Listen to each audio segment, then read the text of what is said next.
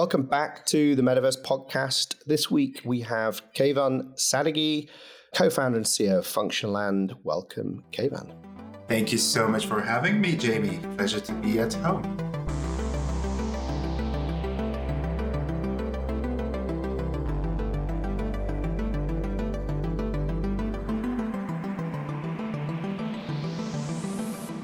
So you are a big open source advocate, and Functionland is really an expression of that. And we'll talk about your background in the context of open source.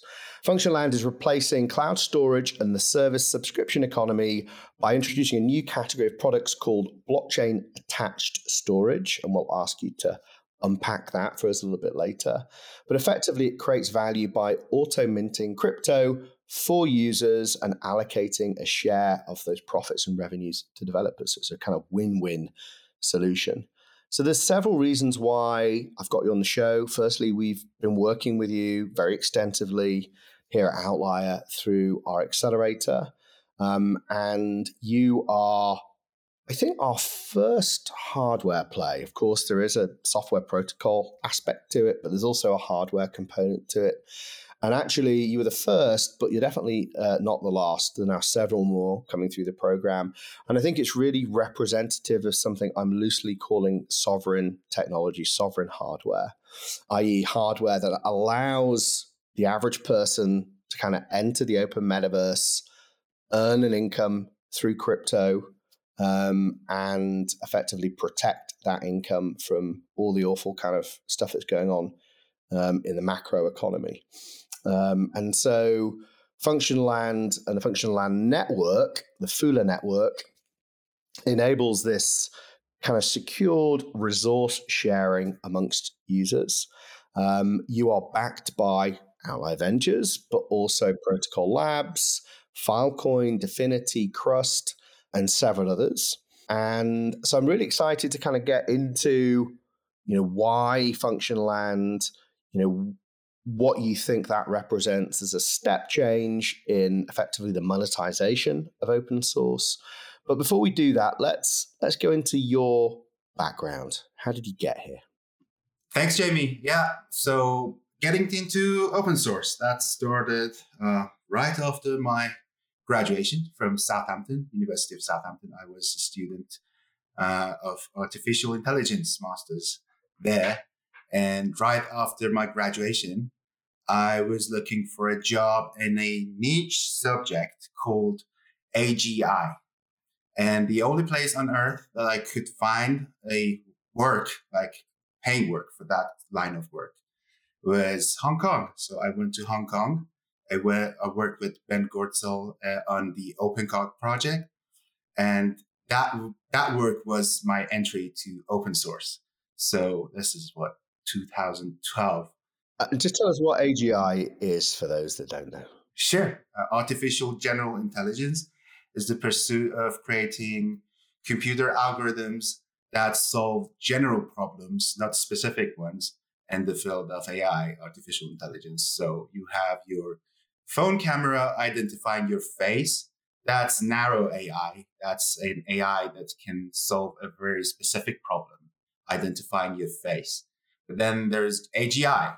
Uh, how can a, a, an AI agent on its own find out things about the world, make sense of things, and define its own goals? And um, I think people in the crypto community anyway will know Ben Goertzel um, through both the is it Sophia, the robot that he that he did. I'm pretty sure I interviewed or got interviewed by Sophia on stage at some point. yeah, it's Sophia Robot and the SingularityNET blockchain. There you go. Exactly. All right. Sorry to interrupt. Carry on. no worries. Yeah, sure. Uh, so yeah, it was it was very interesting. My first day at Hong Kong, new city, new language, new surrounding, and new operating system. Like I was a Windows Microsoft guy. I like programming. I was doing C sharp on my university day. So here I was uh, at a lab in Hong Kong, sitting at the Linux machine, which felt weird and also uh, having to do Python coding, which is an open source language. And I have a week to deliver stuff. So it was a really fun experience. Uh, I, I mean, it, it made uh, me who I am, uh, the true open source believer, because of the fruit of that work specifically. You would see your work instead of it being behind the closed door, out in the world for everyone to see and touch and change. And it was a great paradigm shift. And there's this famous saying that software is eating the world. Well, uh, open source is eating, eating software. So um, that was my introduction to open source. Right. And then, of course, it didn't stop there. Um, you had kind of several different things working as an engineer, as an architect, technical director, um, all generally within that related field, right? And also kind of cloud computing, uh, and eventually at the uh, W3C as a chair on the kind of functional knowledge graph community group. So, could you talk us through, I guess, some of the other relevant roles that you've had that kind of built up or equipped you to kind of be doing what you're doing now at Functionland? Sure. Yeah. Uh, so uh, well, once you go open source uh, that the way I did, you most likely won't come back, and that was the case for me. Like even in work that I was doing that was proprietary and we couldn't disclose it, I would find ways to uh, open source parts and bits of it. Like so, for example, I remember was creating this health tech website and knowledge base, and I was working to create this graph uh, representation of that knowledge base there, a framework that I open source just because it's uh, it, it makes sense to uh, decouple your code and start creating open source Lego pieces out of it and just share it with the world and get feedback, get improvements on that. And that became the uh, essence of Functionland. I mean, uh, I've been, as you mentioned, in the cloud industry. Uh, back then, we thought it was very cool, and it was very cool. Like I remember the days that uh, deploying a service, deploying your code was such a headache in like those local local data centers. So there came things like OpenStack, where you could create your own cloud in your own infrastructure and get all those cool things that come with cloud, high availability, replication, uh, reliable deployments. So those were like, uh, so it was infrastructure as a service, platform as a service.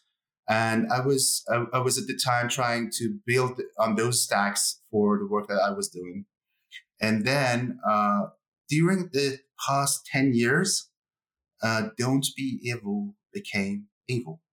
And that made way for us to think hard from the first principles, how we can change it in the scene of blockchain and Web3 technologies. And that gave us Functionland.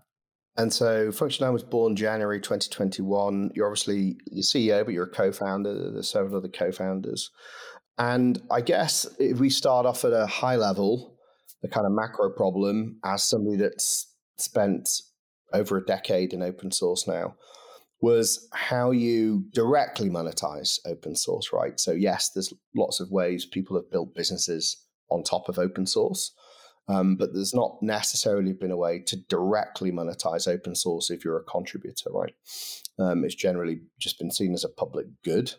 Um, so that's kind of on the developer side. And I know that the advent of kind of crypto and, and blockchain has enabled kind of the infrastructure and code, but also the incentive mechanisms. And um, and on the other hand, you have the users where there's kind of this mission at Functionland to, to take back control from big tech. So could you just talk us through those both ends of the problem, the problem statement?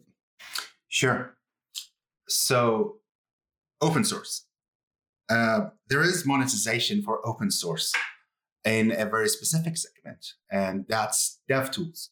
So uh, open source dev tools have solved the funding problem, but open source monetization for end user applications has remained unsolved. So the way that it's solved on the dev tool side is the industry of fear. So you create this cool dev tool that's very usable and very uh, collaborative and very novel. Then go you go out and create a business around it and sell to enterprises who have developers working for them using those tools. So that's that's that's that's an improvement already there over the uh, advertising model and subscription model of like 18th century, but still suboptimal, right? So there's still you, you're relying on a specific segment uh, and specific uh, audience type, developers, and it kind of works. It's called open core model, but it doesn't bridge to end user applications. So you don't go on your App Store or Google Play Store and see uh, the apps that are built by an open source community. Um, mostly what you see is apps from big tech, the ones that survive, right? And when you see the, the open source apps, they are flooded with uh, ads, like subscriptions, there's higher tiers. And there's a reason for that. There is a reason uh, that doesn't exist in the DevTools world. The reason is that developers, the users of DevTools, they have their own server. And their laptop, they boot up the tooling required and they can start working from, from there with their laptop being their server. That same doesn't translate to uh, end user application because there is no server there. You're still renting from the cloud. We call it the rental web problem. And when, as a developer, when you when you want to create a user facing app, you have this huge AWS bills that you need to pay monthly. So you are left with no choice but to make to compromise on the user experience and introduce ads and subscription. So what Functionland does is it spins that problem on its head. It says, yeah, let's give users servers. And that's what Box is. So as I said, there's there's different components to what you built. The stack, there's a hardware component, there's kind of the protocol and dev tool component. Now, uh, you joined. So we at Outlier we run different accelerator programs with different protocol ecosystems, and and you came through on the Filecoin uh, IPFS ecosystem. Um, and they've been a key partner and investor in you. So I know Protocol Labs are very actively involved. Maybe we kind of start there before we go into all the other things that you're going to be able to do. So if you could talk us through the hardware, like what it does. Obviously, there's the kind of be, going to be the first version, first iteration, um, and how that might then interact with something like Filecoin and IPFS. Yep. So the hardware is there to uh, provide the function, right? So it's your land and it provides you function. That's our company's name. But the hardware is called Box, and uh, it it provides uh, specific functions. It acts as your personal server, so you don't you no longer need to rent out from anyone. You have your own hardware that supports every computational and storage need that you might have. And then you're accompanied by this full network around it where you get cloud-like features like reliable backups, high availability, uh, real-time collaboration and sharing. Uh, that's all enabled by this important hardware being owned by you. And there's no way around it. Like the way we see it, as long as there is uh, still people renting you, uh, renting out the hardware to you, you will still end up paying and there's no way around it uh, that we can see. So, so um, Web3. Let's just talk about the dimensions of this thing, because people might be imagining this huge thing in the corner of their room. Can you talk about the dimensions of it, the current, current price point that you're thinking of? You know, this is this is not this is meant for mainstream users, right? In a home as well as a workplace. It's not it's not necessarily meant as something that only an IT manager would buy, right? That, that that's that's the barrier to entry that we need to break, right? We need to uh, make hardware that's usable by by moms and pops because currently, I mean, the Web three experience is like install this web extension, and if you want to talk to me, authorize it on on that wallet on uh, web web extension, and that's not something that you can bridge to mainstream. That's not the user experience that they can uh, work with.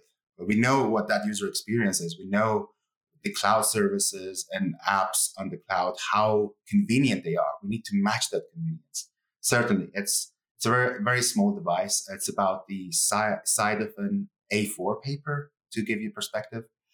Uh, the smaller side. Uh, that's the dimensions. It's a cubic, a cubic in dimension. It's the, the setup of it is similar to any IoT device that you might own. So if you ever owned an Apple TV or like a vacuum robot, the setup is very similar. You plug it in, uh, connect it to, to an app on your phone, and that app becomes your remote control. And you don't need to interact with buttons and stuff. Everything is follows on the app. And it's literally plugging it into a wall, connecting it to the Wi-Fi, connecting to the app, and then that's it. And you can unlock all that functionality, right? Exactly. Okay, so that's the hardware piece. Um, and, and do you know roughly what you're going to be retailing that at? So the MSRP for when it when the current form factor, the Box XL, hits the shelves is uh, thirteen ninety nine, and that's because it's a very premium device with many functionalities. So one thousand three hundred ninety nine, right? Yes. Yeah. Okay. Dollars. Dollars USD. Okay. And that's that's because it comes with the docking station, with the expansion with towers. But that's the XL tier. So we also have the more approachable and affordable light tier. And the MSRP for that is four hundred dollars, and it's it's it's the same tower, the Fula tower that comes on XL. It's just standalone and it's more affordable. And later down the road can be upgraded to the bigger tier. Right, and assume uh, I'm assuming you know over time with more volume, the cost of these come down significantly. Um, so that's so that's so that's a hardware device, right? And um, so let's talk then about the the kind of dev tools that make that that allow developers to make different integrations, to allow different protocols to unlock the functionality of the tower um, and then also presumably build applications. So let's start start at the protocol side. Maybe let's start with Protocol Labs and IPFS because, as I said, I know they've been a, a, big partner of yours. What problems? What does it enable you to do with the, with those protocols, and what problems does it address in performance or availability, etc.? What Protocol Labs has built is the combination of many many years of research in the in, in the distributed system industry and it shows it's it's the the most widely used uh, protocol for data sharing on the web3 stack currently out there because it's been thought through it's very capable and it's very resilient.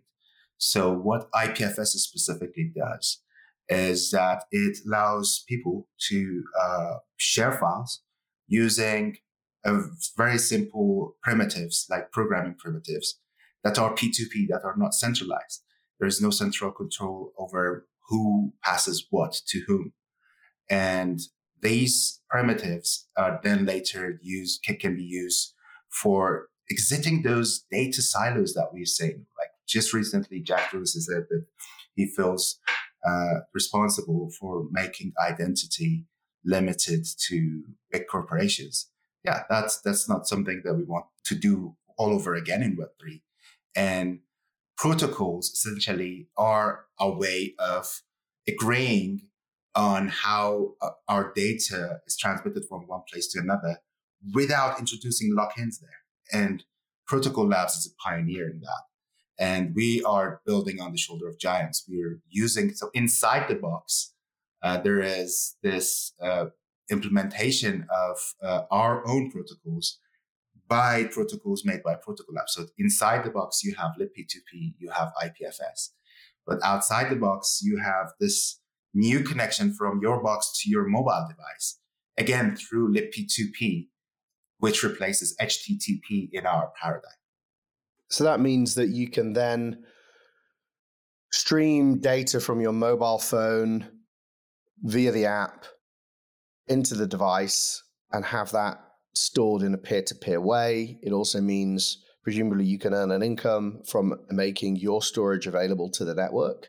Exactly. So the point is, we've had BitTorrent for long, right? And there is, uh, if, if, if, just to give you an analog with with BitTorrent, uh, the biggest problem with BitTorrent is seeders will stop seeding, and you have what's what's called leechers they just come and download and go. So what we have is the incentive in the Fula network to keep for people to keep seeding. And this seeding this time is not public data, it's your private data. So it's your neighbor keeping a backup of your files and keeping it there because your neighbor is being compensated. They are earning daily rewards for just backing up your files and vice versa. So you provide the same service to your neighbors and hence it becomes a not a pain problem again because you're not a user here. You're also a provider. We want to uh, retire the word user because it's from the drug industry and we want to evolve to owners in Web3. And when you say neighbor, I, I know you mean that in a literal sense, right? In a local sense. Um, and, and this has been, this offers a key potential upgrade to the performance of things like Protocol Labs and IPFS as a network should it go mainstream. Can you talk us through that specifically? Yeah, sure. So, I mean, many blockchain deployments rightfully have been accused of being centralized. So, it was what July last year that China banned Bitcoin for the 100th time, and it was like what half of the Bitcoin hash rate went went to the nowhere, and it was a, a grim day because do we as is is our like flagship uh, of its flagship of decentralization really that centralized? Is it all happening in one place? So we have the same problem everywhere, and um, in in any network, right? So ma- many blockchains are uh, accused of being uh, ran on Web Web two infra on AWS. And again, this is why we need to solve it from first principle. You, sh- you should see people in the street, like average people, being node operators, not only limited to geeks even. That would be decentralized. IPFS has the same problem. IPFS, many deployments of certain files are limited geographically. And what we do in IPFS in our uh, collaboration with the uh, IPFS team and in our own protocol designs we're creating this concept of local pools, as you said, literal neighbors to create these IPFS pools together and hence solve the latency that IPFS is currently facing. Because the tech is solid, it's very robust, and it's very, uh, there, there's no latency when you have IPFS deployments, say, in the same ISP. The problem is when it, they need to travel through the greatest firewall that humanity has built. Yeah, and so effectively, you know, should that th- these these local networks will effectively just perform better than how the current protocols are structured, and then potentially even faster than cloud. Um, you know, the kind of more centralized Web 2.0 cloud um, economy. So, but that's just one protocol, right? That's just uh, almost the um, the kind of first one that you've gone to, but I know you're also looking at dev tooling around not just Filecoin, but the Graph, Kudos, an outlier, another outlier portfolio company focused on compute uh, to Filecoin storage. Could you talk us through some of the other dev tooling that's been made, other protocol integrations? And I know naturally, given your background, AI is on the roadmap as well. sure. Yeah. So uh, we want to uh, offer the developers the same toolset that they need to build apps, and they are currently getting from decentralized infra providers out in the world. So we need to create Web3 alternatives of those, right? And IPFS, for example, is is, is interplanetary file system. So we have a way to save files in a distributed fashion. What we don't have alternative for is the most important one, and that's HTTP. HTTP is so old, and it's time for us to explore how we can uh, create alternatives to HTTP, especially when we want to do P2P, peer to peer. And that's where our Delve protocols come in as a first try on replacing HTTP in that sense, the connection between your mobile device and your server. Uh, and there we have three protocols. We have file protocol, which essentially a standard for uh, like how do we communicate communicate through this line together, transmit data, and like down the road on the receiving end, it's not uh, contingent on the implementation.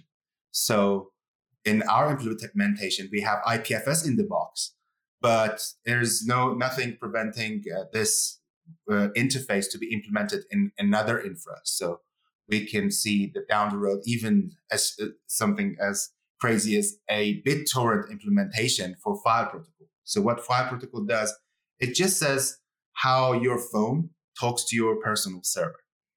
We have file protocol, then we have graph protocol. So graph protocol is for data persistence, uh, not files like things think think of them as metadata. Like when you have a picture, you, when you have an album in, in your in your photo gallery, that's that's metadata. That's uh, accompanying data by the app, but it's not file. So JSON files. Uh, and Graph Protocol is GraphQL uh, interface on top of libp2p, not HTTP. So it can be deployed in this sense. And as you mentioned, next year with collaboration with uh, our friends uh, and uh, our investors, Protocol Labs will be exploring AI protocol. And what AI protocol does is distributed compute and uh, all the way to cool things that happen in the deep learning space, like uh, computation graphs, what powers uh, the language models of the world, what create, what is, what empowers things that are named open AI, but but are anything but open. And so, effectively, by having one of these devices in your room, kind of quietly doing its thing, you can be contributing to these peer-to-peer systems, storage, compute, this graph. Um, you can be earning an income. Each of those presumably will be giving you effectively mining, um, depending on the network configuration.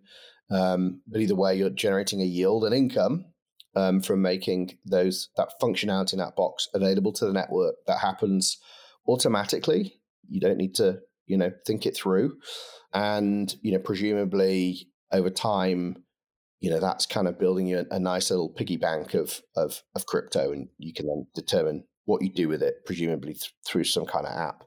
And I believe that this could, whilst say Helium, which is obviously um, a, a, a, kind of a peer in your space, um, has its own hardware. In theory, you could also run the Helium network on this device, right?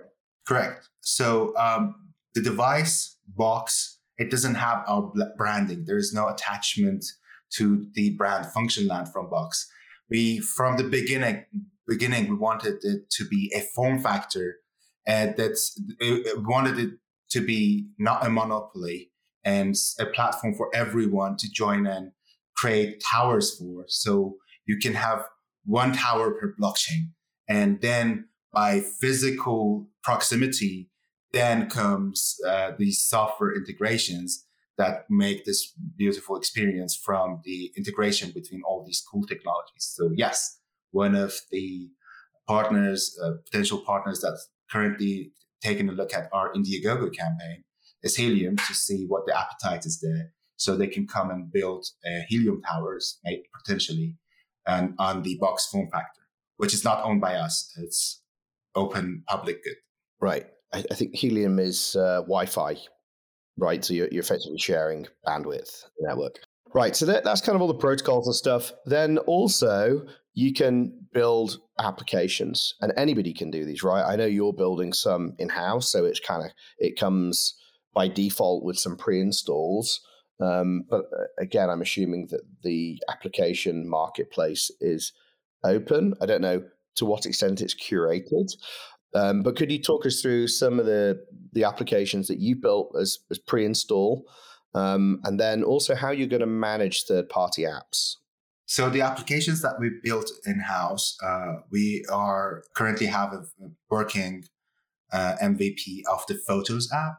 So this is the uh, replacement for the photo services from Apple and Google that is powered by your box device. And we are already, we also have in, in the pipeline two apps by the time that Box ships. We have a password manager app and an alternative for Dropbox or Google Drive.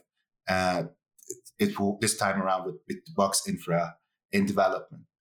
But the beauty of it is when we get the ecosystem funds to empower this next generation of open source developers to come and build for uh, uh on Web3 tech and that's really when, when we will see this take off uh, because the promise that we're giving these developers is yeah, you don't need to go bankrupt to create an app and publish it on uh, for for mobile devices.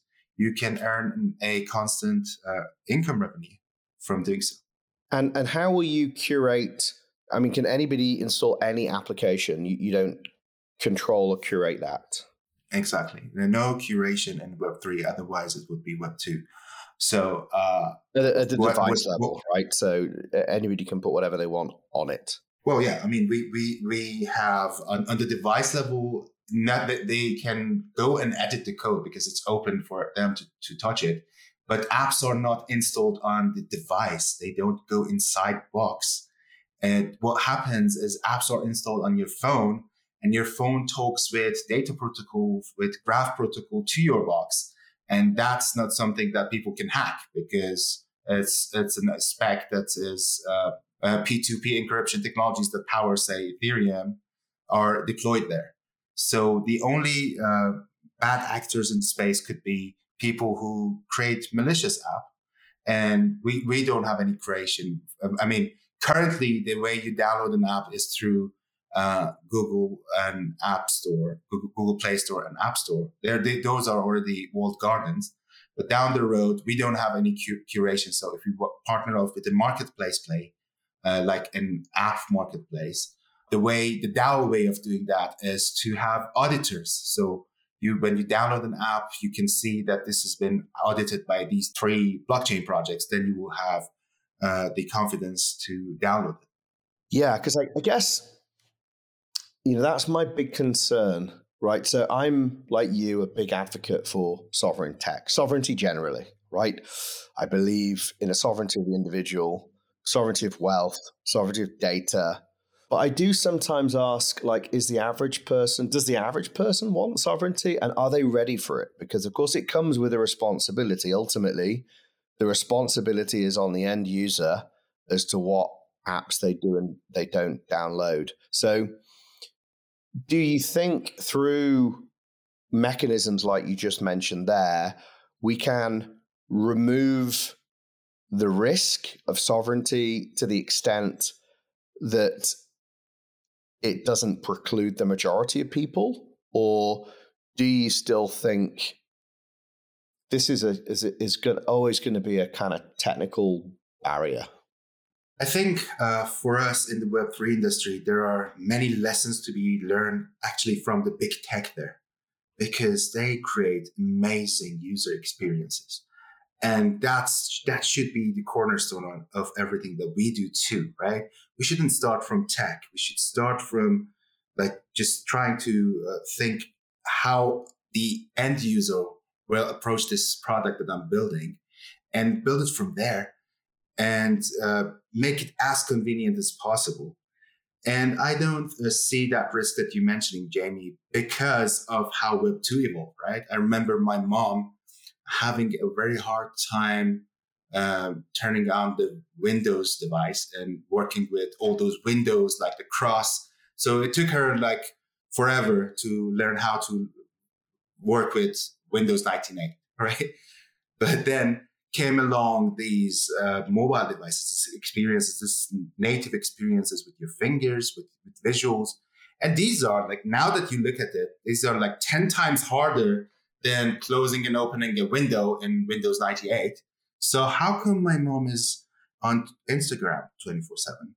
I think it's built up in a natural way uh, that comes natural to people and the genius in designing those experiences that make it uh, essentially limitless. So that would be my answer to you. I mean, so an extension of my question is who does customer service? So let's say I've got this box and I've got various apps and I've got some kind of integrations going with various protocols. Like if something stops working, who do I firstly how do I identify the problem and identify who who I then speak to? Is it a protocol problem? Is it an app problem? Is it a hardware problem? Sure. We need we we, we need not to look further other than what exists already in the world. So we have these, as I said, dev tools that have gone through these waves. So say something like a dev dev tool framework like React. Who's doing customer service for React? Develop, as a developer, I, I will face problems. I still need customer service. The, the product that I'm getting is React. Who's doing that customer service? And the answer in that world is my peers. We have this, we, have turned the customer service pro- problem to a social interaction mechanism. So we just chill out in, in communities, Stack Overflows of the world and GitHubs of the world. And we exchange ideas. It's not even, we don't even call it customer service. It's like, hey, I hit this wall. And the other guy will say, ah, I hit the same wall a month ago. Here's how, how, how, how I, I resolved it. So it's going to be social as opposed to corporational uh, customer service that we currently have. Understood. And um, and then so finally, you've chosen at least in a Web three context quite a novel go to market. So rather than launching a token first and then you know r- rolling out a product, a, hardware product, um, you've chosen to go through a more kind of traditional route of, of crowdfunding. Can you talk us through that decision? And I know um, you've had some difficulty in the platform as well, right? I think you went with Kickstarter originally and were blocked because you were deemed a mining operation, and um, in the end, you went with Indiegogo. So, can you talk us through that decisioning? Yeah, and the last 24 hours before going live on Kickstarter, we've been informed that you cannot go live. So that was a very joyful day. I bet, I bet. yeah. So I, I mean, we want to create this hardware category, right? Blockchain attached storage. This is the new cat, a, a new hardware category that's been not been explored before, and we we cannot like uh, go against the stream in everything as like uh, players in Web three. We cannot disrupt the supply chain industry as well as like creating a software and protocol and everything. So uh, we need to find creative ways to play with the traditional markets there. So you don't see uh, people like buying uh, blockchain devices from like a shop at a mall. The reason is uh, they have the specific steps, checkpoints that a product needs to conquer before it reaches a shelf in the store. Um, and that's what we're doing with the uh, crowdfunding campaign on Indiegogo. So we are showing the big guys that, hey, there's appetite at these prices, these price points for a sovereign hardware for this new category. And with that experiment, with the results of that experiment there, we will, we will now go and say, oh, now the big name in the storage world, big name in the GPU world, would you come partner up with us?